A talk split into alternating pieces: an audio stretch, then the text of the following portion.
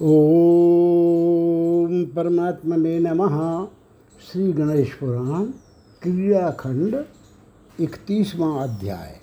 पिता कश्यप मुनि से बामन को गणेश आराधना के उपदेश प्राप्त होना, बामन द्वारा गणेश की आराधना, गणेश का प्रकट होकर बामन को दर्शन और अनेक वर देना बामन भगवान द्वारा बलि के यज्ञ में पधारना और तीन पग भूमि का दान प्राप्त कर अपने भक्त बलि को पाताल भेजना वामन द्वारा स्थापित सुमुख नामक गणेश प्रतिमा का महात।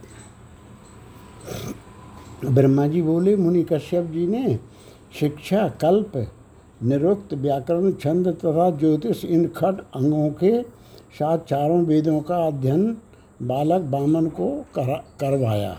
एक दिन बामन ने अपने पिताजी से पूछा, हे तात, किस उपाय के द्वारा देवताओं को उनके पद की प्राप्ति होगी और पृथ्वी के भार का हरण कैसे होगा? उसे आप मुझे यथार्थ रूप से बतलाइए। कश्यप बोले, हे मेरे पुत्र, मैं तुम्हें गणेश जी के खड़क्षर मंत्र का उपदेश प्रदान करूँगा। वह मंत्र सिद्धि प्रदान करने वाला है और गणेश जी को प्रसन्न करने वाला है। जगत की सृष्टि, स्थिति तथा संहार करने वाले, अनेक ब्रह्मांडों की संरचना करने वाले तथा सभी कारणों के ही, कारण के महाकारण रूप उन विघ्नेश्वर गणेश जी के प्रसन्न हो जाने पर सभी मनोरथ पूर्ण हो जाते हैं। अतः तुम उन्हें प्रसन्न करने का प्रयत्न करो। ब्रह्मा जी बोले ऐसा कहकर मुनि कश्यप ने उन्हें शुभ मुहूर्त में गणेश जी का महामंत्र प्रदान किया। उसी समय वे बालक बावन मुनि कश्यप को प्रणाम कर तथा उनसे आज्ञा प्राप्त कर अत्यंत प्रसन्नतापूर्वक तपस्या हेतु उस आश्रम से चल पड़े। इधर उधर भ्रमण करते हुए उन्होंने विदर्भ देश में एक उत्तम स्थान देखा, जो लताओं तथा वृक्षों से घिरा हुआ था और सरोवर से सुशोभित था। वहाँ पद्मासन में स्थित होकर बालक बामन ने निराहार तथा जितेंद्रिय होकर संवत्सर पर्यंत उस शुभ खड़क्षर मंत्र का जप किया। और उन बालक बामन की वैसी निर्वाणावस्था मनोयोग देखकर भगवान गणेश सिद्धि बुद्धि के साथ प्रकट हुए। वे मयूर पर आरूढ़ थे तथा लंबी सूढ़ से सुशोभित हो रहे थे। उनकी दस भुजाएँ शोभित हो रही थीं। वे रत्नों की मालाओं से विभूषित थे। उनकी नाभि विषधर सर्व से सुशोभित हो रही थीं। वे नाना प्रकार के अलंकारों से विभूषित थे। दृढ़ निष्ठा वाले अपने भक्त के पास वे उसी प्रकार आए, जैसे कोई धेनु अपने बछड़े के समीप आती है। बामन अपने समक्ष अपने तेज से सभी तेजों को निष्प्रभ बना देने वाले, सभी सिद्धियों को प्रदान करने वाले तथा सभी प्रकार के विघ्नों का निवारण कर देने वाले देवादि देव भगवान गजानन का दर्शन कर अत्यंत भक्ति भाव से उनकी स्तुति करने लगे। बामन बोले, मैं उन बिना विघ्न राज की वंदना करता हूँ जो स्वयं अव्यक्त हैं, किंतु दृश्यमान जगत के कारण रूप हैं, जिनके स्वरूप की वेदों द्वारा वंदना की गई है, जो सभी देवों के आदिदेव हैं। अनंत ब्रह्मांडों के अधीश्वर हैं, जगत की सृष्टि करने वाले सभी वेदांतों के द्वारा वेद्य हैं, माया से परे हैं, स्वयं वेद्य हैं, जगत का पालन तथा लय करने वाले हैं, सभी विद्याओं के विधान, निधान हैं, सर्वेश्वर हैं, सर्वरूप हैं, सभी प्रकार के भयों का निवारण करने वाले हैं तथा जो सभी मनोरथों को पूर्ण करने वाले हैं, जिनका स्वरूप अत्यंत कमनीय है नागों के सहित ब्रह्मा शंकर तथा मुनिजनों द्वारा जो नित्य सेवित होते रहते हैं, जो तेज की राशि हैं, तीनों कालों में विद्यमान रहने वाले सत स्वरूप हैं। तीनों गुणों से रहित अर्थात गुणातीत हैं, तत्वमसी आदि महावाक्यों द्वारा बुद्ध हैं। अपने भक्तों के इच्छानुसार रूप धारण करने वाले हैं, अपने भक्तों को सुख प्रदान करने वाले हैं तत्व ज्ञान के प्रकाशक हैं शाम आदि के द्वारा स्तूयमान हैं और जो सभी जीवों के देह में स्थित रहने वाले तथा भुक्ति एवं मुक्ति को प्रदान करने वाले हैं। इस प्रकार से स्तुति किए गए, वे देवादिदेव गजानन प्रसन्न होकर बामन से बोले, मैं तुम पर प्रसन्न हूँ। तुम्हारे मन में जो भी कामना हो, वैसा तुम मांगो। मैं तुम्हारी तपस्या तथा स्तुति से प्रसन्न होकर वह तुम्हें प्रदान करूँगा। बामन बोले, हे जगदीश्वर, आपके यथार्थ स्वरूप को ब्रह्मा आदि देवता तथा सनक सनंदन आदि हर ब्रह्मर्षि गण भी नहीं जानते हैं। आज आपके उसी स्वरूप का मुझे दर्शन हुआ है। फिर आपसे मैं अन्य किसी दूसरे वर की क्या याचना करूँ? फिर भी आपका वचन भंग ना हो, इस भय से मैं आपसे वर माँगता हूँ। हे नाथ उसे आप मुझे प्रदान करें। मुझे कभी भी पराजय प्राप्त ना हो और संपूर्ण कार्यों में मुझे विघ्न का कोई भय ना हो। राजा बलि यज्ञ के प्रभाव से इंद्र के पद को प्राप्त करने के लिए उद्यत हैं, जिसके कारण वे इंद्र मेरी शरण में आए हैं। अतः हे अनग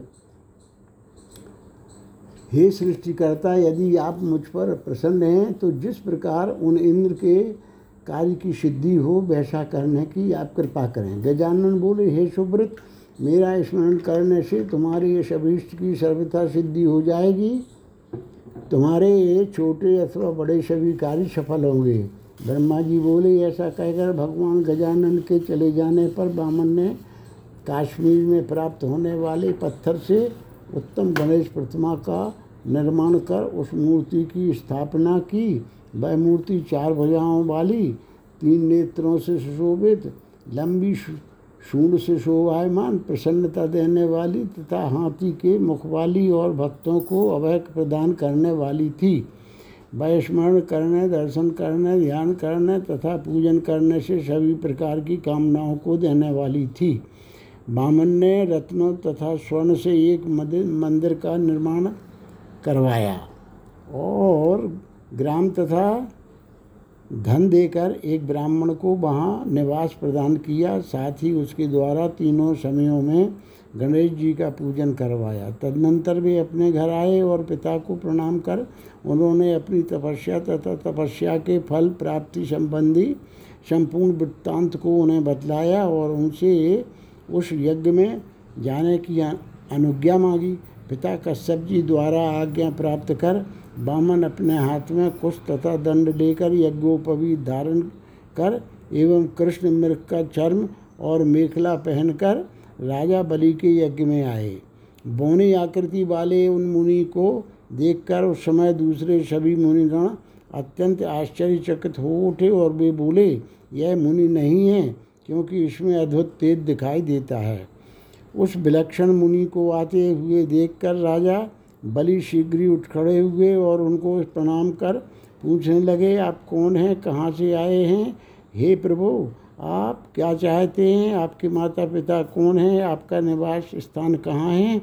इस पर बामन भगवान बोले, हे राजन, मुझे अपने माता पिता का कुछ स्मरण नहीं है। आप मुझ दुर्बल को अनाथ समझिए। मेरा निवास तीनों लोकों में है, मैं छोटी सी पर्णकुटी बनाने के लिए। अपने पैरों से नाप कर तीन पग भूमि आप आपसे माँगता हूँ। आप यदि समर्थ हों तो मुझे वह प्रदान करें। ब्रह्मा जी बोले, मुनि का इस प्रकार का वचन सुनकर मन में दया का भाव रखते हुए यूँ ही राजा बलि तीन पग भूमि देने के लिए उद्यत हुए। उसी समय दैत्य गुरु शुक्राचार्य जी बलि से बोले शुक्राचार्य बोले ये ब्राह्मण नहीं है, ये तो विष्णु हैं, कपट वेश धारण किए हुए हैं, ये तीन पक्के बहाने तीनों लोगों को ग्रहण कर लेंगे, इन्हें कुछ भी ना दें। यह मैं आपसे सत्य कह रहा हूँ। तब वे महादैत्य बलि शुक्राचार्य से बोले, अरे मूढ़, आप यह कौन सा वचन बोला, बोल रहे हैं? ये विष्णु यदि विमुख होकर चले जाएँगे तो मेरा समस्त पुण्य भी देते जाएँगे। इन, इनसे अतिरिक्त और कौन दान लेने का पात्र हो सकता है? इन्हें दिया हुआ अनंत गुना हो जाता है। शुक्राचार्य से इस प्रकार कहकर दैत्य श्रेष्ठ बलि पुनः बामन से बोले,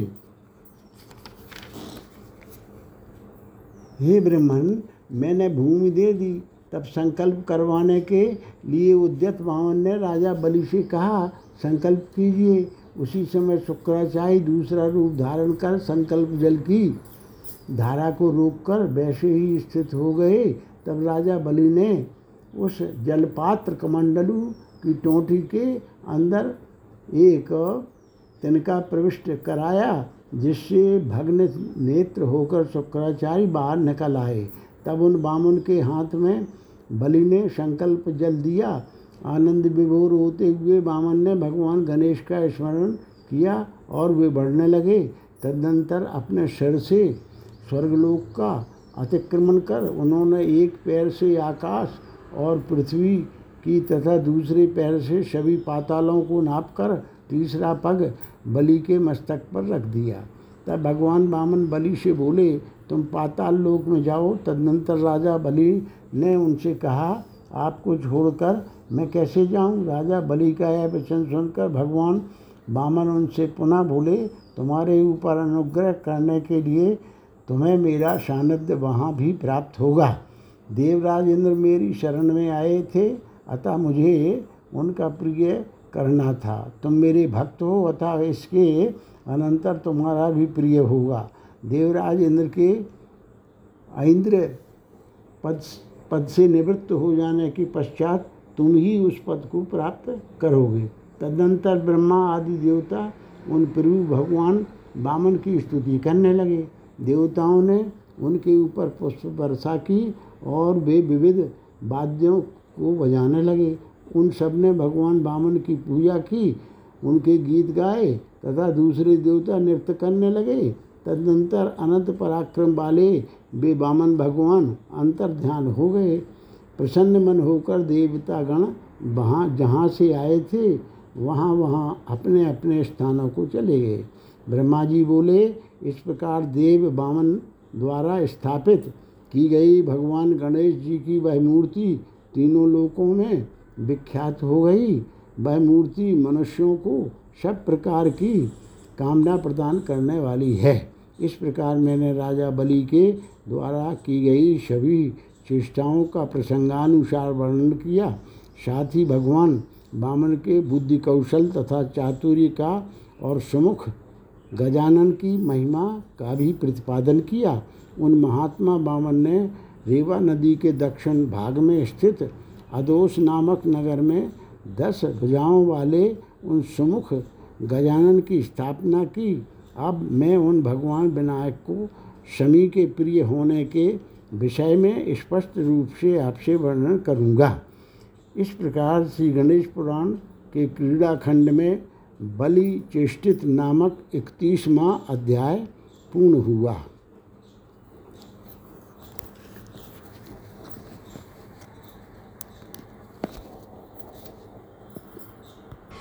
बत्तीसवां अध्याय। गणेशाराधना में शमी का महात्म राजा प्रियव्रत का आख्यान, उनकी ज्येष्ठ पत्नी कीर्ति द्वारा गणेश जी की आराधना। ब्रह्म जी बोले, हे ब्रह्मन, व्यास जी, आप सावधान होकर उस प्राचीन इतिहास को सुनिए, जिसे स्वयं भगवान गणेश जी ने प्रियव्रत से कहा था। गजानन बोले, हे यारी आप समी पत्र की महान फलप्रद महिमा को सुनिए। न यज्ञों के द्वारा, न दानों से न सैकड़ों करोड़ व्रतों से, न जपों से अथवा न विविध प्रकार के पूजनों से, न कमल पुष्पों के अर्पण से और न अन्य पुष्पों से मुझको वैसी संतुष्टि प्राप्त होती है, जैसी कि शमी पत्र को अर्पण करने से होती है। शमी इस नाम के उच्चारण मात्र से ही वाणी द्वारा किया गया समस्त पाप नष्ट हो जाता है। शमी का स्मरण करने से मानस पाप तथा उसका स्पर्श कर लेने से शारीरिक पाप नष्ट हो जाता है। शमी का नित्य पूजन करने से, उसका ध्यान करने से, तथा श्रद्धा भक्ति से उसका बंधन करने से निर्विघ्नता, आयुष्य तथा ज्ञान की प्राप्ति होती है और पाप का क्षय भी हो जाता है। समस्त इच्छाओं की पूर्ति हो जाती है और मन की चंचलता दूर हो जाती है। इसमें कोई संशय नहीं है। मुनि व्यास जी बोले, हे ब्रह्मन राजा, प्रियव्रत, कौन थे? उनका कैसा स्वभाव था? वे कहाँ उत्पन्न हुए थे? महात्मा गजानन ने उनसे शमी के गुणों का किस प्रकार वर्णन किया था। हे सुव्रत, मेरे इस संशय को दूर करने की कृपा करें। ब्रह्मा जी बोले, हे पुत्र, इस विषय में भी एक प्राचीन इतिहास कहा जाता है, जो भगवान शंकर तथा पार्वती जी के संवाद के रूप में है। पार्वती जी बोली, हे देव, हे सर्वज्ञ, हे जगदीश्वर, यदि आपका मुझ पर अनुग्रह है तो यह बताएँ कि गजानन को शमी किस प्रकार प्रिय हुई? भगवान शंकर बोले, हे प्रिय, हे पवित्र, मुस्कान वाली सुनो, मैं एक कथा कहूँगा, जिससे तुमको पता चलेगा कि गणेश जी को शमी कैसे प्रिय हुई। पूर्व काल की बात है, प्रिवृत नाम के एक महान बुद्धिशाली राजा थे। वे सत्यवादी, धर्मपरायण, धर्मात्मा, प्रशंसनीय आचरण वाले तेजस्वी, दान देने वाले तथा वेद शास्त्रों के अर्थ तत्व को जानने वाले थे। वे सभी शुभ लक्षणों से संपन्न और सर्वाधिक बलशाली चतुरंगनी सेना से समन्वित थे। राजा प्रियव्रत अपने औरस पुत्रों को भांति औरस पुत्रों की भांति प्रजा का पालन करते थे। उनकी पहली भार्या का नाम कीर्ति था तथा दूसरी भार्या का नाम प्रभा था। उनके धूर्त तथा कुशल नामक दो मंत्री थे। वे दोनों नीति शास्त्र में अत्यंत कुशल तथा कार्तिकेय के समान पराक्रम वाले थे। उन्होंने अपनी बुद्धि तथा पराक्रम के बल पर संपूर्ण पृथ्वी को अपने अधीन कर लिया था। राजा प्रियव्रत को उनकी भार्या प्रभा ने अपने वश में कर लिया था। राजा प्रियवृत नाना प्रकार के अलंकारों से सुशोभित युवावस्था के द्वारा आक्रांत शरीर वाली तथा रंबा आदि अप्सराओं से भी अत्यंत रमणीय उस प्रभा के साथ रात दिन नाना प्रकार की क्रीड़ाएँ करती रहती थी। वे क्षण भर के लिए भी उसका वियोग नहीं, सह नहीं पाते थे। राजा प्रियव्रत अपनी ज्येष्ठ भार्या कीर्ति को सदा धिक्कारते रहते थे। और यहाँ तक कि उसकी कोई भी बात नहीं सुनते थे। वे क्रोधपूर्वक उसे देखते थे और उसकी मृत्यु के बारे में सोचा करते थे। वे ना तो उससे कुछ बोलते थे और न कुछ उसका दिया हुआ ग्रहण करते थे। यथा समय उस प्रभा का एक पुत्र उत्पन्न हुआ जो प्रभा के पति अर्थात राजा प्रेवित के समान ही था, राजा ने उसका जात कर्म संस्कार करके अनेक प्रकार के दान धर्म का आचरण किया। राजा ने ब्राह्मणों द्वारा बताया गया, पद्मनाभी, यह नाम उसका शिशु का रखा। उस शिशु का रखा, वह बालक उसी प्रकार बढ़ने लगा, जैसे शुक्ल पक्ष का चंद्रमा बढ़ता है। वह अपने पिता से भी अधिक बुद्धिमान तथा युद्ध में अधिक कुशल था। तदनंतर पाँचवें वर्ष में पिता प्रेवित ने उसका यह गोपवी संस्कार कर दिया। मध्य देश के अत्यंत बुद्धिमान तथा बलशाली राजा प्रेवित ने पांचाल नरेश की कन्या को अपने पुत्र की भार्या बनाने का निश्चय किया। अत्यंत वैभवशाली उन दोनों राजाओं ने उन दोनों का विवाह कर दिया। एक समय की बात है, राजा की ज्येष्ठ पत्नी कीर्ति दास्य भाव को प्राप्त होकर पाद संवाहन करने की दृष्टि से पति प्रिय व्रत के समीप में आई। किंतु सपत्नी प्रभा के द्वारा लात मारे जाने से भूमि पर गिर पड़ी। वह दुखी होकर रोते हुए, लज्जित होते हुए अपने भवन में चली आई और सोचने लगी कि मैं अब किसकी शरण में जाऊँ? कौन मेरे दुख को दूर करेगा? सपत्नी शौत के द्वारा अपमानित अब मेरे रक्षक स्वयं भगवान करुणा सागर श्री हरि ही होंगे, जो कि केवल स्मरण मात्र करने से द्रौपदी के रक्षक बने थे। जिस पत्नी को पति नहीं मानते हैं, जिस पत्नी को पति नहीं मानते हैं, उसे कोई दूसरा भी नहीं मानता। अतः अब जीवित रहने का कोई प्रयोजन नहीं है। मैं अपने शरीर को सुखा डालूँगी अथवा हलाहल विष का पान कर सकूँ, लूँगी अथवा जलपूर्ण बापी में कूद जाऊँगी। इस प्रकार व्याकुल चित्त वाली भार्या कीर्ति का मन कुछ निश्चित नहीं कर पा रहा था। दैववश उसी समय ब्राह्मण श्रेष्ठ पुरोहित देवल वहाँ आ पहुँचे, उन्होंने रानी से कहा, तुम सभी कामनाओं को पूर्ण करने वाली तथा समस्त कष्टों का हरण करने वाली गणेश जी की उपासना करो। तब रानी कीर्ति मंदार वृक्ष के, काष्ठ में से निर्मित प्रतिमा को शीघ्र लाकर पवित्र दिन में स्नान करके उन गजानन का परम ध्यान योग से पूजन करने के लिए बैठ गई। तभी जनों के द्वारा भगवान शिव, विष्णु, देवी, दुर्गा तथा परम तेज संपन्न सूर्य को छोड़कर सबसे प्रथम देवादि देव गजानन की ही पूजा की जाती है। विचार करने पर वास्तव में इन पाँचों देवों में कोई भेद नहीं है। जो मनुष्य में भेद दृष्टि रखता है, वह नरकों में जाता है। परम आनंद से परिपूर्ण, वह एक ही परमेश्वर लोगों पर अनुग्रह करने की दृष्टि से स्वेच्छानुसार पाँच रूपों में उसी प्रकार प्रकट हुआ है, जैसे कि एक ही पुरुष किसी का पुत्र तो किसी का मामा कहलाता है। कीर्ति ने सोलह उपचारों के द्वारा भली भांति उस मूर्ति का पूजन किया। उसने दूरवा, पुष्प, दक्षिणा, शमी समर्पित कर अनेक बार उन्हें प्रणाम किया। तदनंतर वह दोनों हाथ जोड़कर उन जगदीश्वर की स्तुति करने लगी।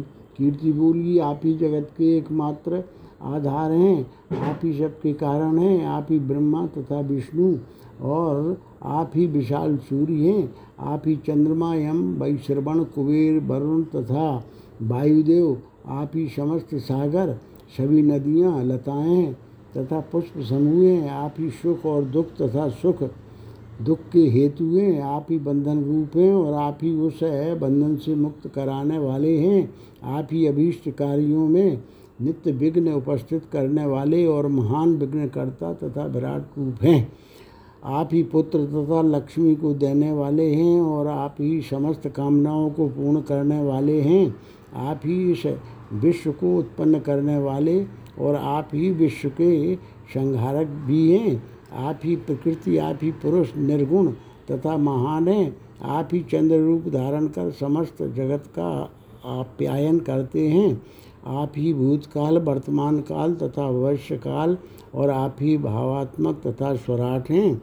आप समस्त प्राणियों की शरण हैं और शत्रुओं को परम संताप प्रदान करने वाले हैं। आप कर्मकांड परायण यज्ञ करता हैं और आप ही ज्ञान कांड परायण परम पवित्र हैं। आप सर्वज्ञ, सबके विदाता सबके साक्षी स्वरूप तथा सर्वत्र गमन करने वाले हैं। आप ही सर्वत्र व्याप्त और आच्छादक, सर्वशक्त स्वरूप प्रभु, सर्व मायामय और सभी मंत्रों तथा तंत्रों के विधान को जानने वाले हैं। इस प्रकार गणेश, श्री गणेश पुराण के क्रीड़ा क्रीड़ा खंड में राज भार्याकृत गणेशाराधना का वर्णन नामक बत्तीसवां अध्याय पूर्ण हुआ। तैतालीसवां अध्याय। प्रियव्रत की पत्नी कीर्ति द्वारा शनि पत्रों से विनायक का पूजन स्वप्न में कीर्ति को अनेक वरदानों की प्राप्ति, वरदान के प्रभाव से राजा प्रियव्रत का कीर्ति को धर्म पत्नी रूप में स्वीकार कर लेना, यथा समय कीर्ति को क्षिप्र प्रसादन नामक पुत्र की प्राप्ति और सपत्नी द्वारा उसे विष देना, महर्षि से मद द्वारा पुत्र को जिला देना, शमी का महात्मा। ब्रह्मा जी बोले, इस प्रकार से राजा प्रियव्रत की, वह ज्येष्ठ भार्या कीर्ति प्रतिदिन उन विनायक की पूजा कर उनकी स्तुति करने लगी। एक दिन की बात है, उसकी सखियाँ दूरवा लेने के लिए वहाँ आई। ज्येष्ठ माँ सोने के कारण उन्होंने कहीं भी शुभ दूरवांकुरों को प्राप्त नहीं किया। अतः वे बहुत से समी पत्रों को लेकर उनके, उसके पास आई। वे बहुत थक कर लौटी थीं। उन्होंने कीर्ति को बतलाया कि दूरवा कहीं भी नहीं मिल रही पाई। अतः तुम सभी उपचारों के साथ इन सभी पत्रों से विनायक की पूजा करो। दूरवा ना मिलने से उस दिन वह निराहार रहकर अपने नियम परायण रही। समी पत्रों के अर्पण करने से उन विनायक को परम संतुष्टि प्राप्त हुई। उस दिन वह कीर्ति विनायक देव के समक्ष ही सो गई। इस प्रकार पूजन करते हुए जब उसे एक वर्ष व्यतीत हो चुका तो वर्ष के पूरा होने पर उसने एक अत्यंत अद्भुत स्वप्न देखा कि वह विनायक की मूर्ति उससे इस प्रकार बोली, हे शुभ्रु तुम्हारे द्वारा समी पत्रों से पूजित होने के कारण मैं अत्यंत संतुष्ट हूँ। मैं तुम्हें वर प्रदान करता हूँ। जब, वह जब वह कीर्ति कुछ नहीं बोली तो वही विनायक मूर्ति पुनः उससे बोले। मूर्ति बोली? मूर्ति बोली, तुम्हारा पति तुम्हारे अनुकूल हो जाएगा, तुम अत्यंत शुभ भोगों को प्राप्त कर सकोगी। करोगी, तुम्हारा एक महाबलशाली पुत्र होगा जो मुझमें भक्ति रखने वाला होगा। तुम उसका क्षिप्र प्रसादन, यह सुंदर नाम रखना। चौथे वर्ष में विष के द्वारा उसकी मृत्यु हो जाएगी, किंतु तत्क्षण ही ग्रत से मद नामक ध्वज वहाँ उपस्थित होकर उसे पुनः जीवित कर देंगे। क्षिप्र प्रसादन नामक वह पुत्र राज्यकर्ता, धर्मपरायण तथा चराई होगा। मुझे संतोष प्रदान करने वाले इस तुम्हारे द्वारा किए गए स्तोत्र का जो पाठ करेगा, राजा भी उसके बस में हो जाएगा। फिर दूसरे किसी सामान्य जन की क्या बात है? इस स्तोत्र का पाठ करने वाला पुत्रवान धन संपन्न और वेद वेदांग का पारगामी विद्वान हो जाएगा। उसकी बुद्धि बढ़ेगी और मेधा शक्ति भी वृद्धि को प्राप्त होकर अत्यंत दृढ़ हो जाएगी, जो तीनों संध्या कालों में इस स्तोत्र का पाठ करेगा। वह अपने सभी अभिलषित पदार्थों को प्राप्त कर लेगा, उसकी मुझमें दृढ़ भक्ति हो जाएगी और वह अंत में मोक्ष को प्राप्त करेगा।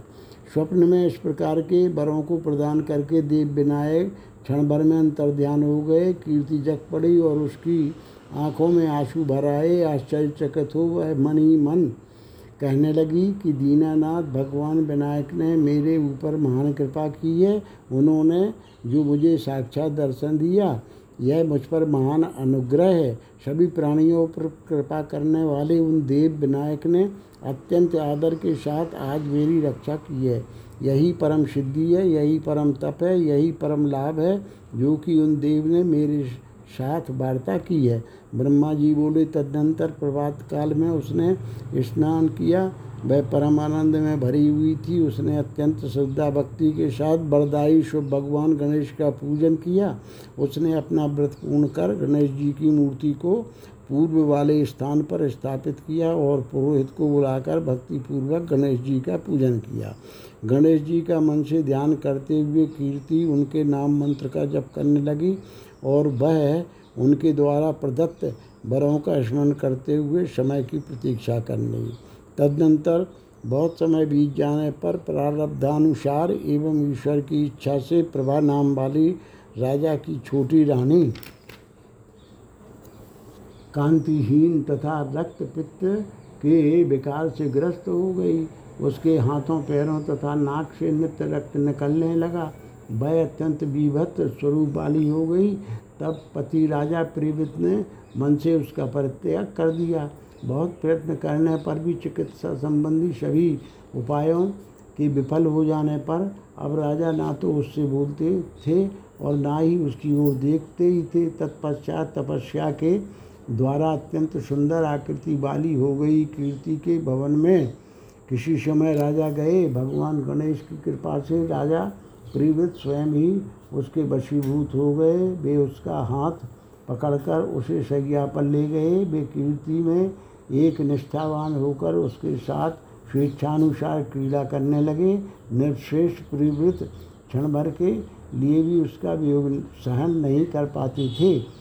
उस पतिपरायणा कीर्ति ने भी अनेक प्रकार के भोगों तथा अलंकारों का उपभोग किया। वह गर्भवती हुई और यथा समय उसने एक पुत्र को जन्म दिया। पुत्र के जन्म से हर्षित होकर राजा प्रीवित ने ब्राह्मणों को उस शुभ मुहूर्त में यथायोग अनेक प्रकार के दानों को दिया। उन्होंने पाँच ब्राह्मणों को विभिन्न दिशाओं में बैठाकर पुत्र का जात कर्म संस्कार कराया और फिर उस बालक का क्षिप प्रसादन, यह नाम रखा। नाना प्रकार के अलंकारों से सुसज्जित अपने पुत्र को देखकर राजा को अत्यंत प्रसन्नता हुई। ऐसे ही पुत्र का दर्शन करके राना, रानी कीर्ति भी अत्यंत आनंद को प्राप्त हुई। सपत्नी कीर्ति के सुंदर पुत्र को देखकर प्रभा अत्यंत दुखी हो गई। वह यह सोचने लगी कि ज्येष्ठा रानी कीर्ति का यह पुत्र ही आगे चलकर राजा होगा। तब उसने दही भात में विष मिलाकर कीर्ति के पुत्र को खिला दिया। तब तक क्षण में क्षण में ही वह बेवलता को प्राप्त हो गया और उसके नेत्र उल्टे हो गए। तदनंतर वह प्रभा स्वयं भी अत्यंत आतुर होकर बड़े ज़ोर से शब्द करती हुई रोने लगी। प्रभा का वह कातर शब्द सुनकर कीर्ति उस बालक के पास वेगपूर्वक आई और उसने उस संपूर्ण वृत्तांत को बड़े आदर के साथ राजा को बतलाया। तब राजा की आज्ञा से वैद्यों ने भी अनेक प्रकार की औषधियाँ उस बालक को दी। उन्होंने विष के दोष का परीक्षण करके राजा को बताया कि नाना प्रकार के मंत्रों तथा औषधियों से कोई भी लाभ नहीं हो पा रहा है। राजा ने प्रभा को धिक्कारा और उसे घर से दूर कर दिया। तदनंतर कीर्ति उस बालक को लेकर सखियों के साथ वन में चली गई। जब वह नगर से एक योजन दूर पहुँची, थी कि उसी बीच उस बालक की मृत्यु हो गई। अपनी गोद में बालक को लेकर शोक से बेवल हुई वह कीर्ति रोने लगी। जिस प्रकार वायु के झोंकों से लता भूमि पर गिर पड़ती है, वैसे ही वह भी मूर्छित होकर भूमि पर गिर पड़ी। उसके आभूषण गिर गए, उस हाथ का कंकण टूट गया और मस्तक से आंचल खिसक गया। क्षण भर के बाद जब उसे कुछ आया तो वह द्वरदा नन भगवान गणेश का स्मरण करने लगी। वह अपने नवजात शिशु की उत्पत्ति तथा बाल चेष्टाओं का स्मरण करते हुए अपनी छाती पीटने लगी। दैवयोग से उसी समय उस मार्ग से गिरथ मद नाम वाले मुनि श्रेष्ठ महात्मा आ पड़े। वे साक्षात सूर्य के समान तेज के से संपन्न थे। वे गणेश जी के भक्तों में सबसे अग्रणी तथा तपस्या की परम निधि थे। दयार्द होकर वे वहीं रुक गए। तब उस कीर्ति ने उन्हें प्रणाम किया। वह लंबी सांस लेते हुए बोली, गणेश जी की कृपा से मुझे यह पुत्र प्राप्त हुआ, किंतु अब यह बालक मृत्यु को प्राप्त हो गया है। इसे आप अपनी तपस्या के बल से जीवित करने की कृपा करें। मैंने उन्हीं गणेश भगवान की आज्ञा से इसका क्षिप्र प्रसादन, यह नाम रखा था। किंतु मेरी सपत्नी ने दुष्ट भाव से भावित होकर इसे विष दे दिया। हे मुने, उसी कारण इसने ऐसी मृत्यु प्राप्त की है। हे तपोधन, सत्पुरुषों का दर्शन विफल नहीं होता है, इसलिए मैं आपसे इसका जीवन मांग रही हूँ। साधु पुरुष शरण में आए हुए परित्याग की इच्छा नहीं करते। कीर्ति का उस प्रकार का वचन सुनकर मुनि श्रेष्ठ वे गिरत मद क्षण भर के लिए ध्यान में स्थित हो गए। तदनंतर बोले हे देवी, सुनो, मैं इस पुत्र को जीवित करने का उपाय बताता हूँ। तुमने अज्ञान में सम समी पत्रों के द्वारा विनायक की जो पूजा की है, उससे प्राप्त पुण्य फल को तुम मेरी आज्ञा से इसके हाथ से अर्पित करो। हाथ में अर्पित करो, उस पुण्य के प्रभाव से इस समय शीघ्र ही तुम्हारा पुत्र उठ खड़ा होगा। मुनि गिरथ मध्य के इस प्रकार के वचन सुनते ही वह कीर्ति आनंद में निमग्न हो गई। उसने समय पत्रों द्वारा की गई गणेश पूजा का उत्कट पुण्य फल अपने पुत्र को समर्पित कर दिया। उसी समय वह कीर्ति का पुत्र वैसे ही उठ खड़ा हो गया, जैसे कि उस पर अमृत की वर्षा हो गई हो। कीर्ति ने अत्यंत हर्षित होकर मुनि के चरणों में बार बार सिर रखकर प्रणाम किया। वह उन मुनि गिरथ से मत से कहने लगी कि आपने यह कैसे जाना कि मैंने समी पत्रों द्वारा गणेश जी के, जी का पूजन किया है? हे मुनि शमी पत्र द्वारा किए गए गणेश जी के पूजन के उस पुण्य प्रभाव तथा उसकी महिमा को बतलाने की कृपा करें, जिसके प्रभाव से मेरा बालक जी उठा और यम किंकरों द्वारा मुक्त हो गया। ताकि शमी पत्र द्वारा की गई गणेश पूजा की महिमा को जानकर मैं नित्य उनका शमी पत्रों द्वारा पूजन किया करूँगी। जिस शमी पूजन के प्रभाव से अत्यंत क्रूर, न रोके जाने योग्य भी यमदूतों को, गणनाथ के दूतों ने रणांगण में बहुत युद्ध करके परास्त कर दिया और फिर वे दूत मेरे पुत्र को जिस पुण्य के प्रभाव से मेरा बालक विष के प्रभाव का परित्याग कर पुनः सुखी हो गया और शीघ्र ही जीवन प्राप्त कर उसी प्रकार उठ खड़ा हुआ, जैसे कि कोई सोया हुआ उठ खड़ा होता है। इसी कारण मैं शमी पत्र के द्वारा की गई पूजा की महिमा को आपसे पूछती हूँ। ब्रह्मा जी बोले, उसका वचन सुनकर महर्षि गिरथ मद, उससे बोले गिरथ मद बोले जिसके नाम का उच्चारण करने मात्र से करोड़ों पातक विनष्ट हो जाते हैं उस शनि की महिमा को संपूर्ण रूप से बताने में इस पृथ्वी पर कौन समर्थ है?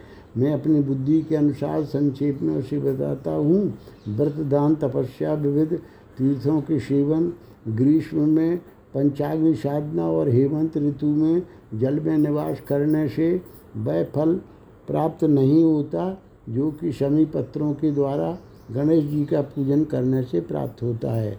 प्रातः काल में अथवा तीनों संध्या कालों में जो भगवान गणेश जी का ध्यान करके भक्तिभाव पूर्वक शनि का स्मरण करता है, उसकी वंदना करता है अथवा पूजन करता है, भगवान विनायक उस पर प्रसन्न हो जाते हैं, उसे मनोविलसित पदार्थों को देते और अंत में मोक्ष प्राप्त करा देते हैं। इसमें कोई संशय नहीं है। इस विषय में भी इस प्राचीन इतिहास का दृष्टांत दिया जाता है, जो देवर्षि नारद जी और महात्मा इंद्र के बीच हुआ था। इस प्रकार श्री गणेश पुराण के क्रीड़ा खंड में बालक के पुनः जीवित होने का वर्णन नामक तैंतीसवां अध्याय पूर्ण हुआ।